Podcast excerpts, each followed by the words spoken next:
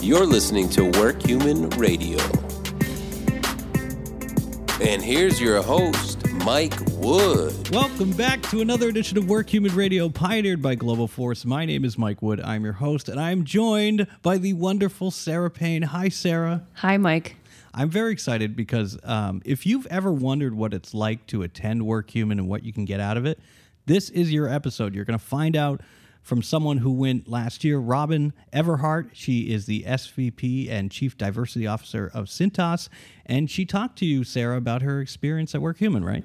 She is a huge fan, and she talked to me about what she got out of the conference, why the content is so relevant, and actually, she is going back to Work Human next year and bringing even more members of her team. Great. Well, uh, we always love to hear that. We love people being involved and, and seeing the event for um, the first time and, and coming back because we it's like seeing old friends. So if you've ever wondered about what it's like to go to Work Human, this is your episode. Here is Sarah talking to Robin Everhart. First, I just want to thank you for joining us on Work Human Radio. Yeah, my pleasure. Happy to be here. So, Robin, if you could start with just a little bit about your background for our listeners and the work you're doing at, at Cintas. Yeah, so I've been with Cintas now going on 13 years. I came into my current role as a diversity inclusion practitioner actually through the route of operations. So in my previous companies, actually, I was working with compliance and ethics, and um, came into Cintas and was through the risk management realm. Um, really fell in love with operations and moved it over into operations.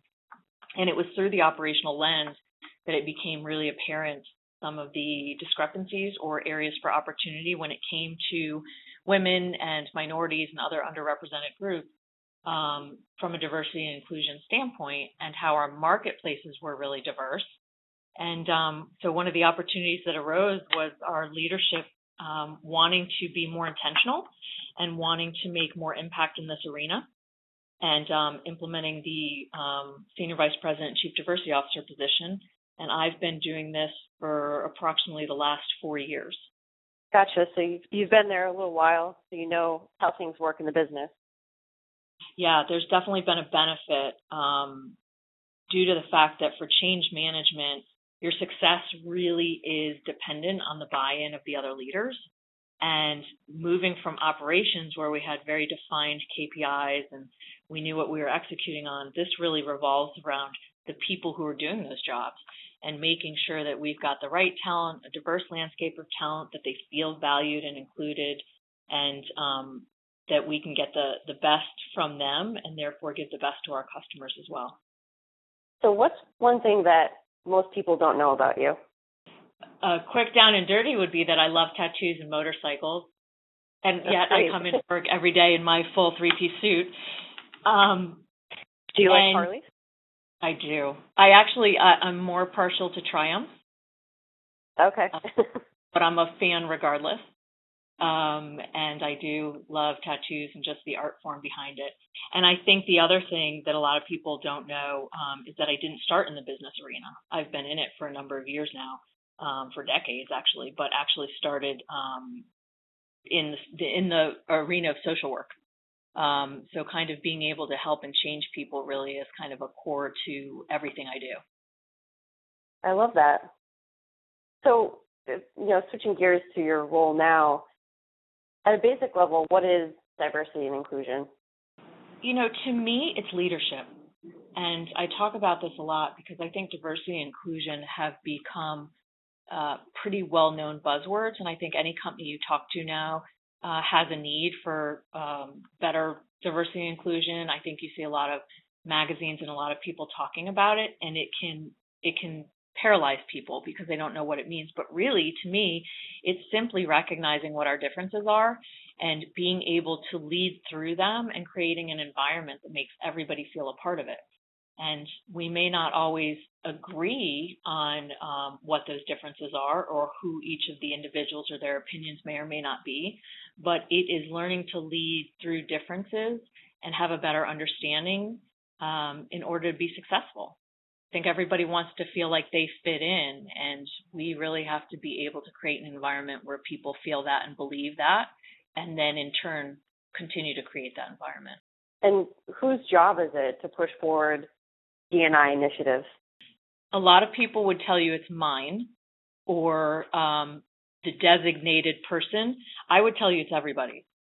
I don't think diversity and inclusion can be successful unless the entire organization has actually identified this as a strategic initiative. Because D&I isn't just D&I, D&I is talent. We're talking about the talent that you're bringing into your companies and the talent who's performing and executing and making you successful. It's how you remain competitive and profitable, right? You've got to mirror your marketplaces.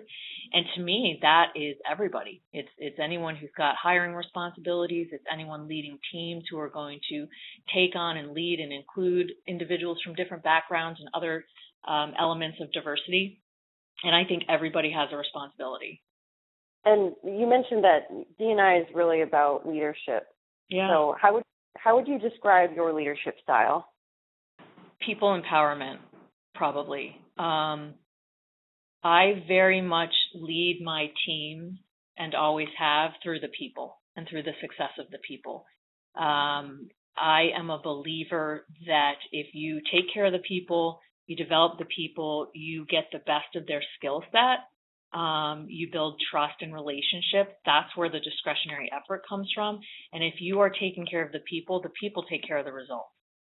And that shouldn't necessarily be mistaken for not having accountability because I very much, um, as a business leader and having been in operations prior as well, there has to be accountability. There are job expectations we have, and there are, um, you know, performance KPIs and things that we've got to do um, to meet our needs. But the reality is, is that you can't do any of that without the people. And I'm a huge um, advocate and proponent for take care of your team and your people, make them successful, and they take care of the rest. And I think that's an important message too, especially in this job market. I mean, unemployment is super low, and I think the companies that uh, take the other route where they don't really take care of their people, they'll in the end they'll be the ones floundering. yeah, absolutely. If people don't feel like they're being appreciated or that the work they're putting in is valued or making a difference, money will only hold them for so long. Um, their self worth and their value comes from what they're getting outside of the monetary piece. And at some point, if you're not taking care of them, they can choose to leave. Remarkable. I spend a lot of time benchmarking and working with others to stay on top of industries or leadership messages.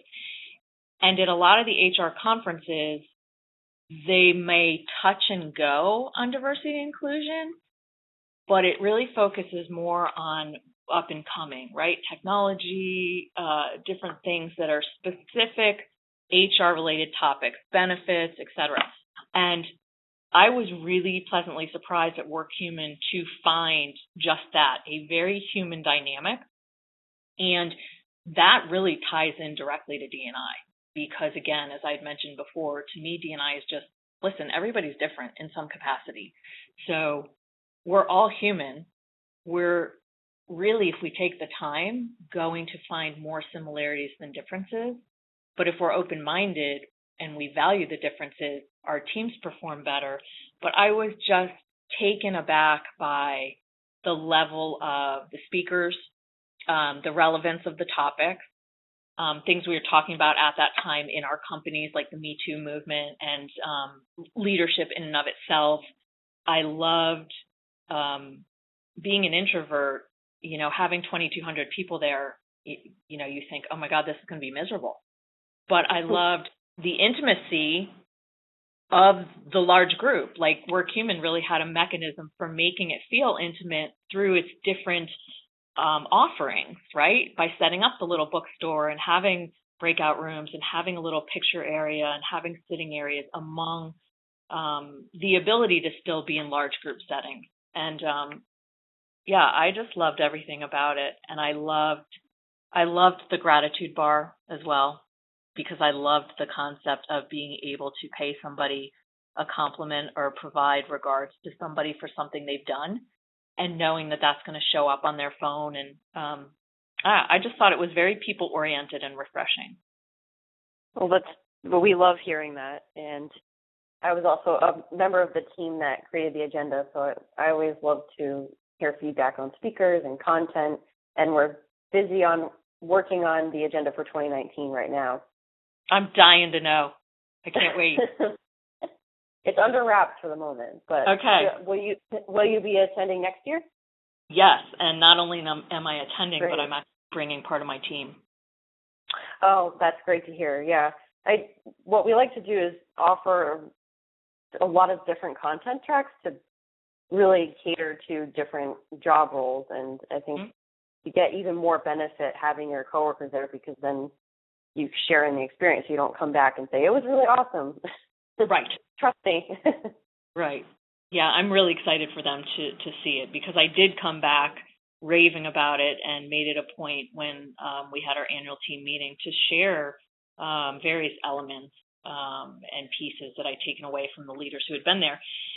And at that point, just said, hey, as part of your development, I'm taking a couple of you with me because you need to see this for yourselves so that you can implement it with your teams and really understand what I was talking about. That's great. Uh, and something I like to ask all of the members of our work human community is uh, what does a more human workplace mean to you? Oh, it means we're better. It means we're authentic. When I think of a human workplace, I think of something beyond just getting the job done.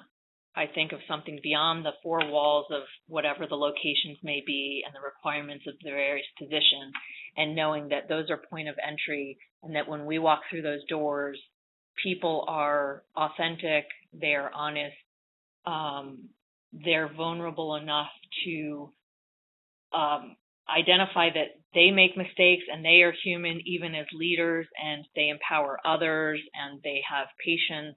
And I just think it creates um, an opportunity for people to be their best and to feel their best. And I am a huge supporter and believer that when you have a human workplace that is touching the hearts and minds of your employees, you get better work results.